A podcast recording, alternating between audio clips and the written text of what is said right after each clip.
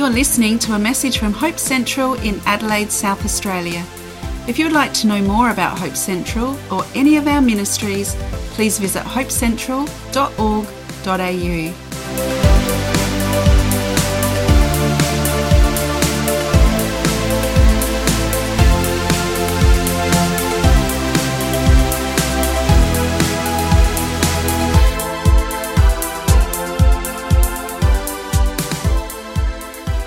My early life was... Uh, as a teenager, I spent a lot of my time in the bush. Now, don't think of uh, Aussie bush with a bunch of, you know, that kind of background. Think about Canadian bush on the side of a mountain. Lots and lots of trees, lots and lots of open space, lots and lots of mountains. And I used to ride my motorbike everywhere that in the mountains and had a great time. One of the things that I was always looking for when I was riding my motorbike was a tree that had fallen over like this. Like everywhere where I lived, got great huge storms, would blow some of the trees over at times like that, and every time I would find a really substantial tree that had blown over like this, I would make a note of where it was, because me and my buddy were going to come back and chop it up, because we had a firewood business. I loved dead trees. Where where we lived was right on the edge, the suburb that where I finished, where my suburb finished, after that was Crown land. It was all, you know, government owned. And one of the rules about Crown land was you could never cut down a living tree. If you did, you could be in a lot of trouble. Now, a lot of people did, and by the way, I did, but the rules were you could never cut up a living, standing tree without permission. You basically, people bought that privilege to harvest Canada's trees. You couldn't just go take them. But if there was one that had blown over in a storm and it was dead, you could go and you could help yourself. And I found that finding dead trees was a unique thing. That is the exact opposite of what Jesus found when he came to earth. In his view, all of humanity had blown over. In his perspective of the way that people are, instead of being rooted and connected to what could possibly cause us to prosper, what could possibly cause us to be fruitful, if, if you went into an apple orchard and you found an apple tree blown over and pulled up from its roots, would you think that that tree could be fruitful? No, you just know that whatever fruit is on the tree is all there's ever going to be. There's never going to be a more. There's never going to be another season. When Jesus comes to the world, he notices that humanity has lost its fruitfulness. It can't produce like it's supposed to produce. And Jesus says the way that that's supposed to happen is you're supposed to be connected to him. Because if you're connected to Jesus Christ, your life will be fruitful. I love how he says this here in John fifteen, verse four. Abide in me, and I in you. Because as the branch cannot bear fruit by itself unless it abides in the vine, neither can you unless you abide in me. Now, I've decided to put at the end there, what if you don't know this? What if, what if, what if most people in the world think that the way that their life is going to be fruitful does not come out of the consequence of knowing Jesus or having a relationship with him or, or having his power at work in their life? What if they think that the way that a fruitful life comes is because they, I don't know, do something? Like... What do we do if we don't know, it, or if we're trying to produce fruit from our own life? Well, I guess there's really only a few options, right? We could either work hard, we got to chase our dreams, we've got to pursue love, we got to live our destiny. One of the things that I, I love about, about young people, because um, I was a youth pastor for years, I love young people are just so unrealistic. You look, you say, what do you want to be in life? And they absolutely believe that they're going to do something amazing, that it's going to turn out awesome, that it's going to be super fun, that they're going to meet that passionate person that they love, and they're going to live in love their entire lives. And I just love seeing them like that. They're so great. And I love to break their little hearts. No. The world is going to do just fine at breaking their little hearts. You see, people think that if they do this hard work, if they do chase those dreams, if they do pursue that love, if they do live their identity, that they will find life. But the problem really is, how do you know what to work hard for? Like, exactly what is the project that you're working on? And, and what dream are you supposed to chase? Because there's a lot of bad dreams. And what, what about... is there and what love is worth pursuing? One of the things that I learn about people through relationship counseling is there's always a moment in a relationship where you wonder whether it's not it's worth pursuing. Don't, don't you agree? Because you are not allowed to agree. You are one hundred percent convinced that I was always going to be awesome. That there's a time in life where you think, is this the love that is going to fulfill me like I think it's going to fulfill me? Or is it time to ditch the plan and to try somebody else? So how do you know which love is the love that you should be chasing your entire life? And then again, how do you even know what your destiny is? I have this, I have this idea in my head that I might have accidentally been born in the wrong country, and I could have actually been an awesome cricketer. But since in Canada, no one plays cricket except for expats, and we make fun of them, that I never learned that I was an awesome cricketer. But would have felt, spent my entire life made for one thing, but had no idea what that was, and so I lived for something else. It's very confusing.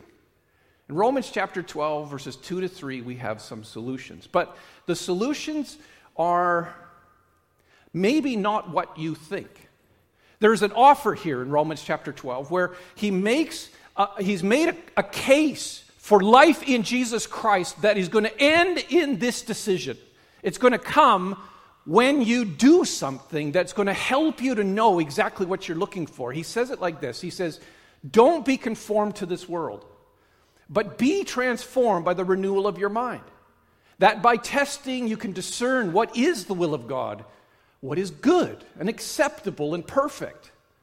For by the grace given to me, I say to everyone among you, not to think of himself more highly than he ought to think, but to think with sober judgment, each according to the measure of faith that God has assigned. He starts out with this line that I would love you to consider yourself. Do not be conformed to this world. Is it possible that the way that you think about your life has been conformed to a pattern that is not appropriate for you? The way that you think about your purpose, the way you think about what your true destiny is, has been conformed to something that's not you. He says you need to be transformed, and that's going to come by seeing your, your mind renewed. Why do we need this renewal of the mind? Well, he says it's for very two very important things. Number one, so that we can discern God's will. And he puts it in this wonderful way. God's will, whatever it is, is good, acceptable, and perfect.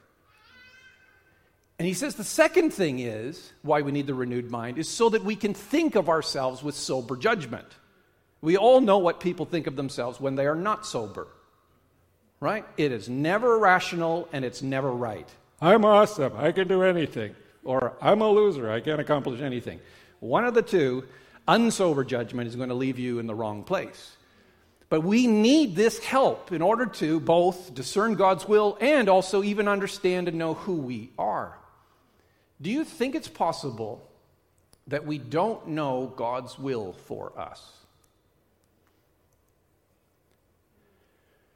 Do you think it's possible that we don't know God's will for us? I just want you to consider this. Secondly, do you think it's possible that you don't know who you really are? These are two very big questions, right? Like, is it possible that you could live your entire life never having known what God's will was, the person who made you? And then secondly, you could also live your entire life as a falsehood of who you really were. You never lived your true self. You only lived a reaction to the events that created those moments. This is one of the things that makes me question this. In Psalm one thirty-nine, David speaks from a revelation. He speaks of this revelation about God's interest in him, God's pursuit of him, and God's help for him in his life. And in the middle of this psalm, he speaks one of the most beautiful reflections on what it's like to have been created by God for a purpose. But he knows something that I think evades a lot of us. He says this, "For you formed my inward parts. You knitted me together in my mother's womb. I praise you, for I am fearfully and wonderfully made. Wonderful are your works. My soul knows it very well. My frame was not hidden from you when I was being made in secret, intricately woven in the depths of the earth. I, I wonder if you look at yourself with that same sense of wonder and passion. Do you think about yourself and go, wow? Do you ever stand, let's not call it naked, but, you know, just like in front of the mirror in some sort of reflective way where you're looking at your appearance, and do you ever say, wow, I am fearfully and wonderfully made. Wow, isn't that awesome? Have a look at that, you know, and take a selfie and send it out. You know, I don't, I don't know. Let's not the not the naked one, no, but I, I, I don't know. I, I'll tell you, for me, that a lot of times, if it's just about appearance, I'm looking in the mirror going, why would you make me like that? That's, I'm not, there's no a lot of approval going on. There's just a lot of, well, I have this little growth between the edge of my nose and my cheek. Have you, can you see that? Do you know who else has that little, I don't know, bubble? It's not, it's not a mole. It's just like a little bulbous third nose. I don't know. It's like I wanted to have three nostrils, but it didn't happen. You know who else has that? Barack Obama.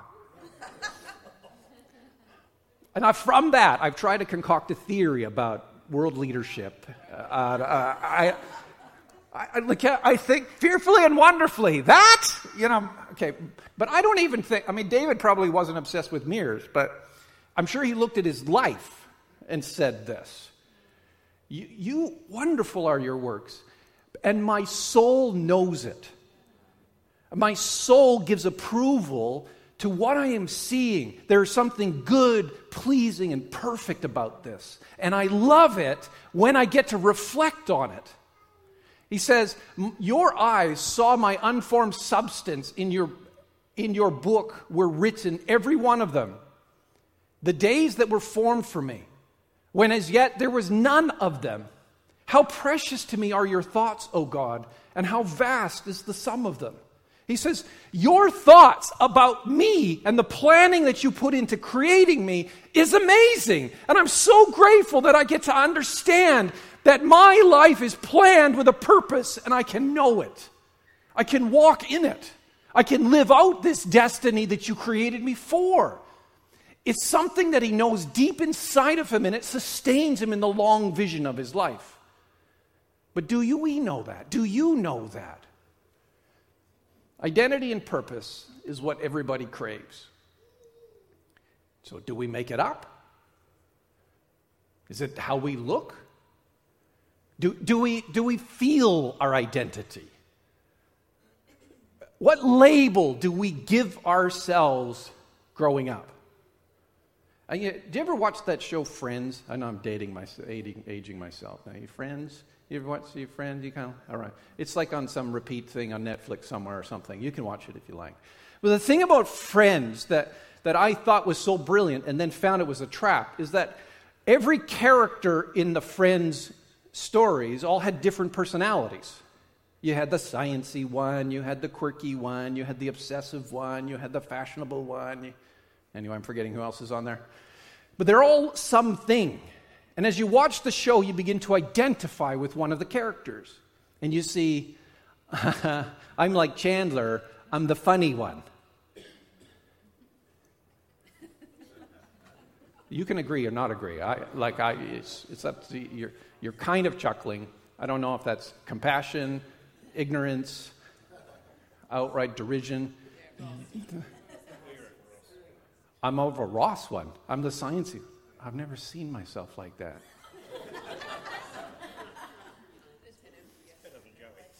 Better than the Joey one, who's obsessed about sex. So, but but the thing about when we see these images of ourselves, we kind of end up classifying ourselves within these visions of humanity that we've seen. I can be that, I can be that, I can be that, I can be that. And once you label yourself as that, you end up living like that. And is it true of you? I want to confess to you that I've been in Sports Girl last weekend. Now, I don't shop in Sports Girl for the two obvious reasons. I'm not great at sports. I'm not a girl. They were trying to advertise to me. They lost me at the label. So I was wandering around Sports Girl because Dottie was looking for something um, because we were just in Melbourne and we got a three-hour shopping window, so it was a very highly planned, disciplined military exercise where we visited as many shops as possible and emptied our pockets as quickly as possible.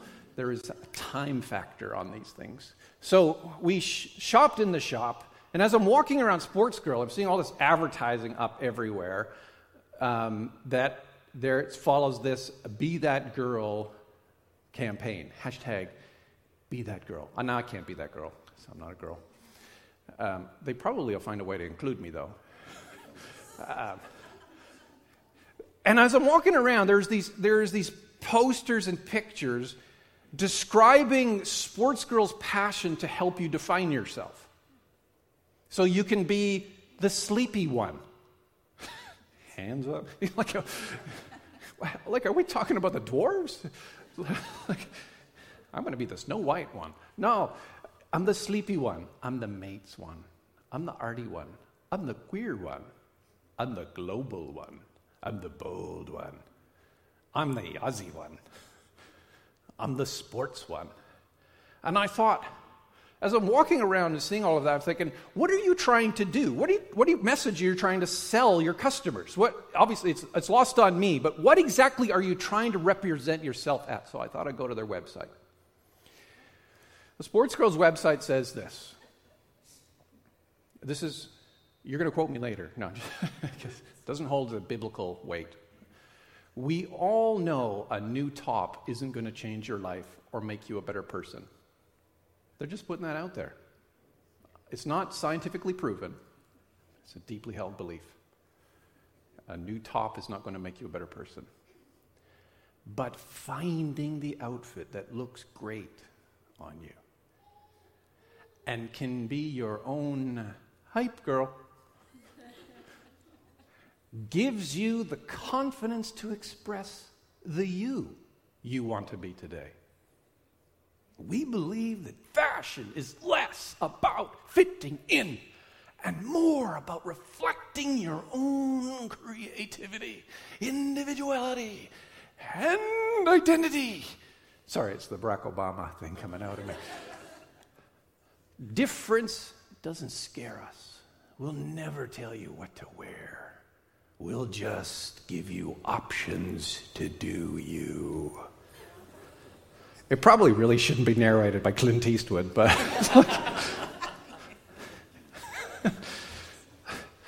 But do you, do you see in the advertising that they're trying to meet a person's need?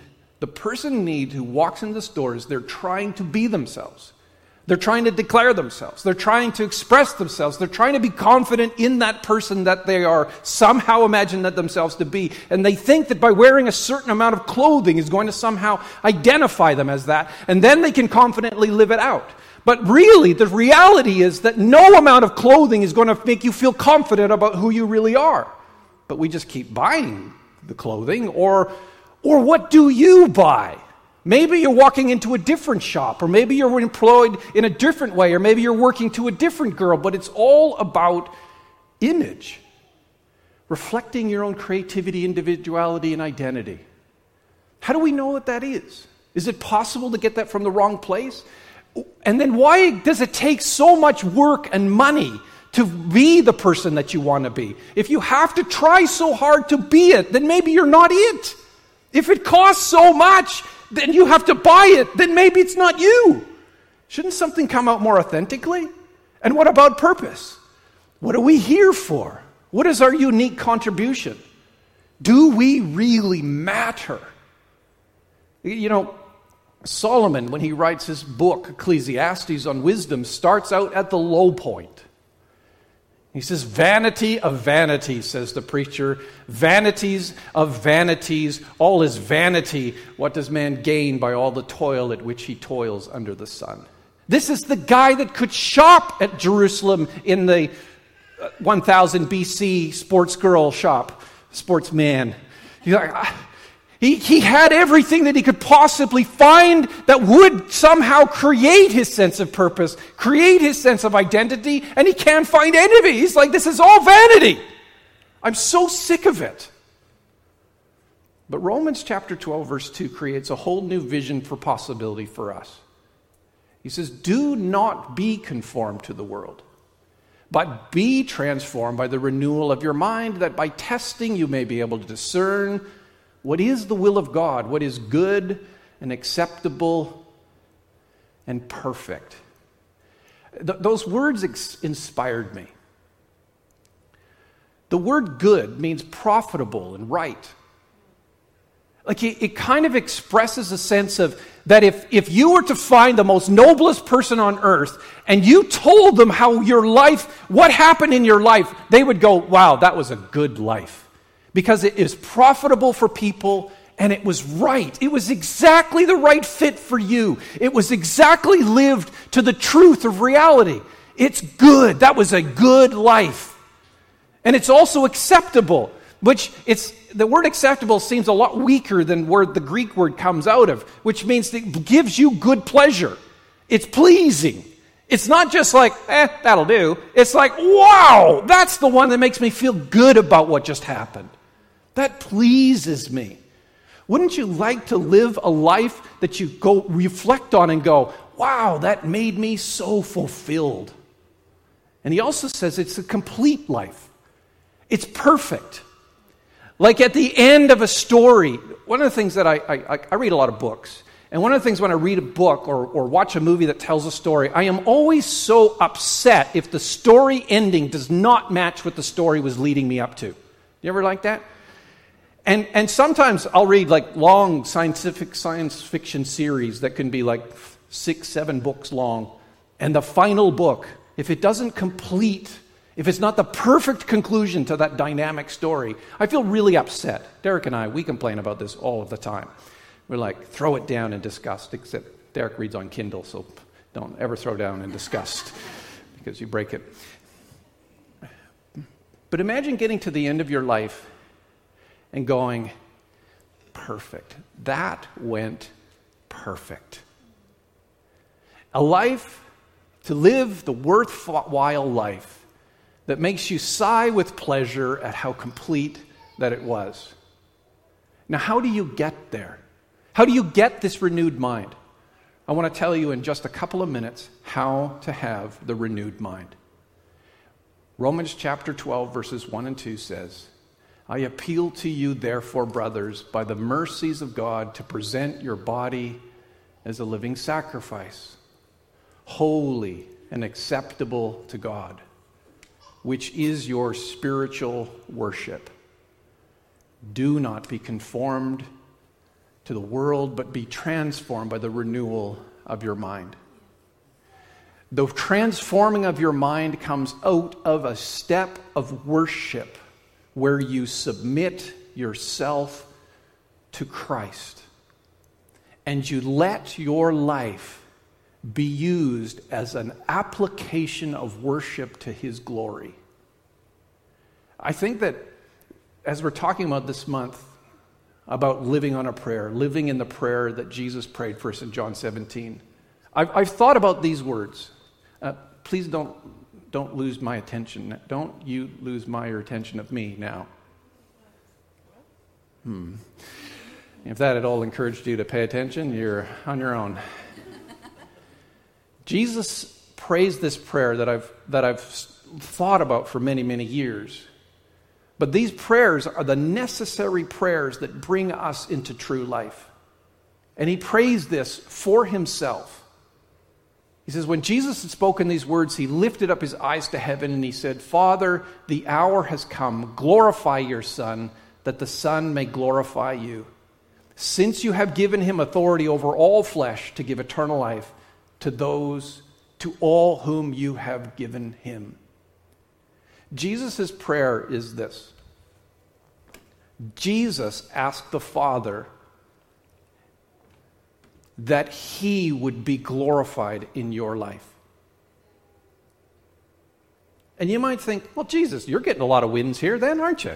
You, you get the glory, you get the honor, you get the praise. How is that good for me?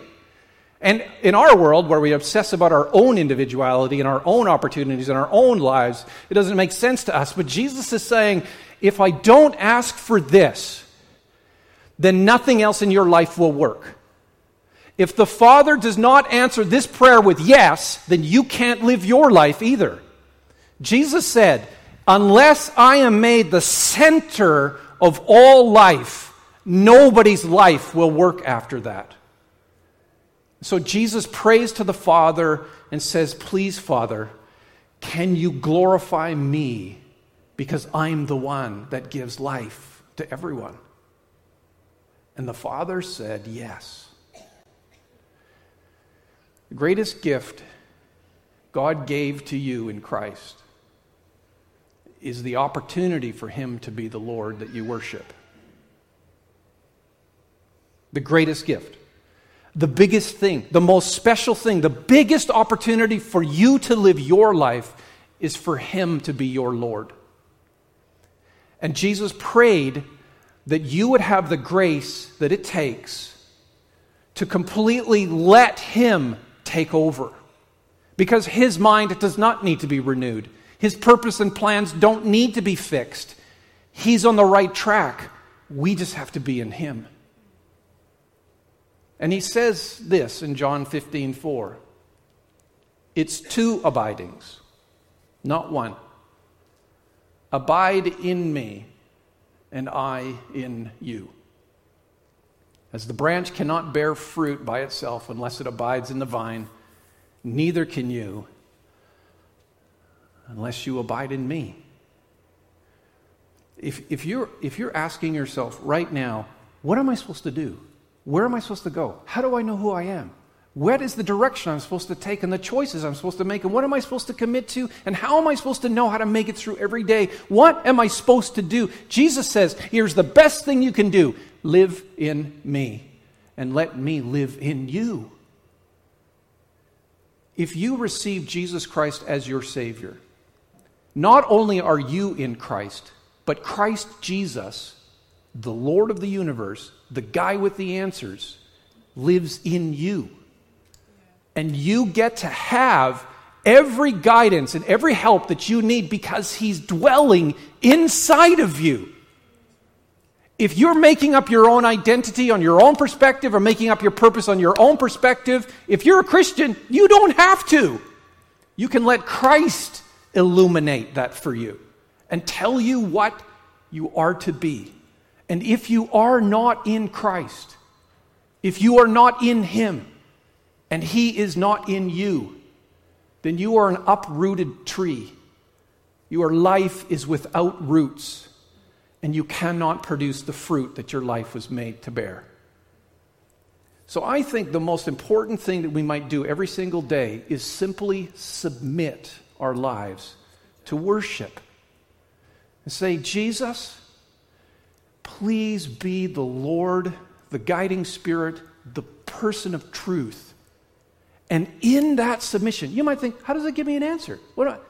It gives you a renewed mind so that you can see the answer, so that you can see the truth, so that you can walk in the person that you truly are and really rejoice in it. Because whatever God leads you to be, whatever He leads you to do, it'll be good, pleasing, and perfect.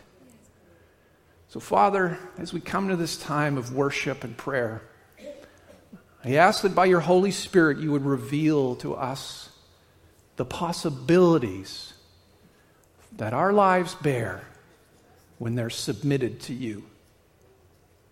I pray that you would encourage every single person to know that you are a good and a faithful Lord that will lead us into good and fruitful places, wonderful, joyful things that our souls will know very well. And so, Lord, I pray that you would help us to submit ourselves to you right now. I want you to ask yourself the question right now. Are you abiding in Christ? Do you know that Christ abides in you? Are you abiding in Him? Is the life that you need, the purpose that you need, The fulfillment that you need, is it coming from Him or is it coming from you? Are you working for something or are you receiving something from Jesus?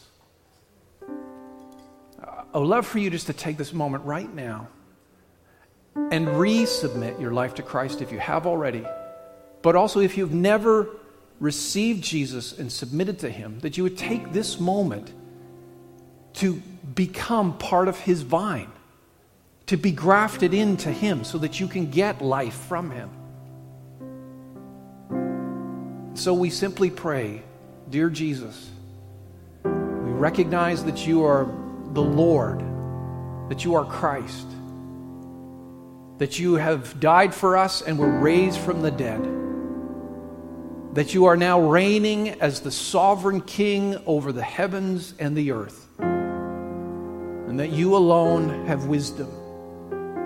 And so we submit to you, Jesus.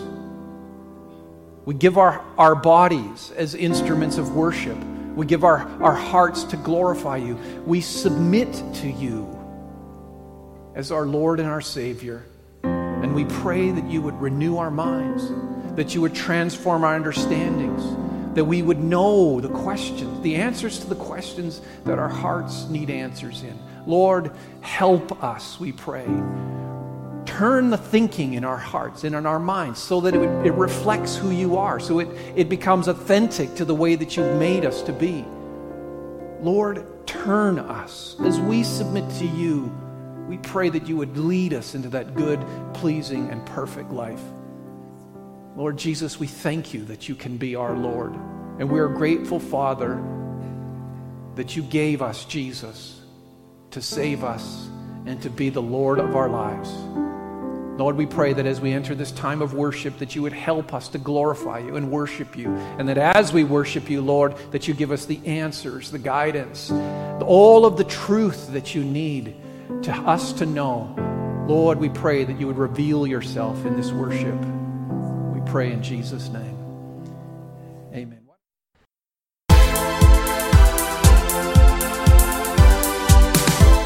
You've been listening to a message from Hope Central in Adelaide, South Australia.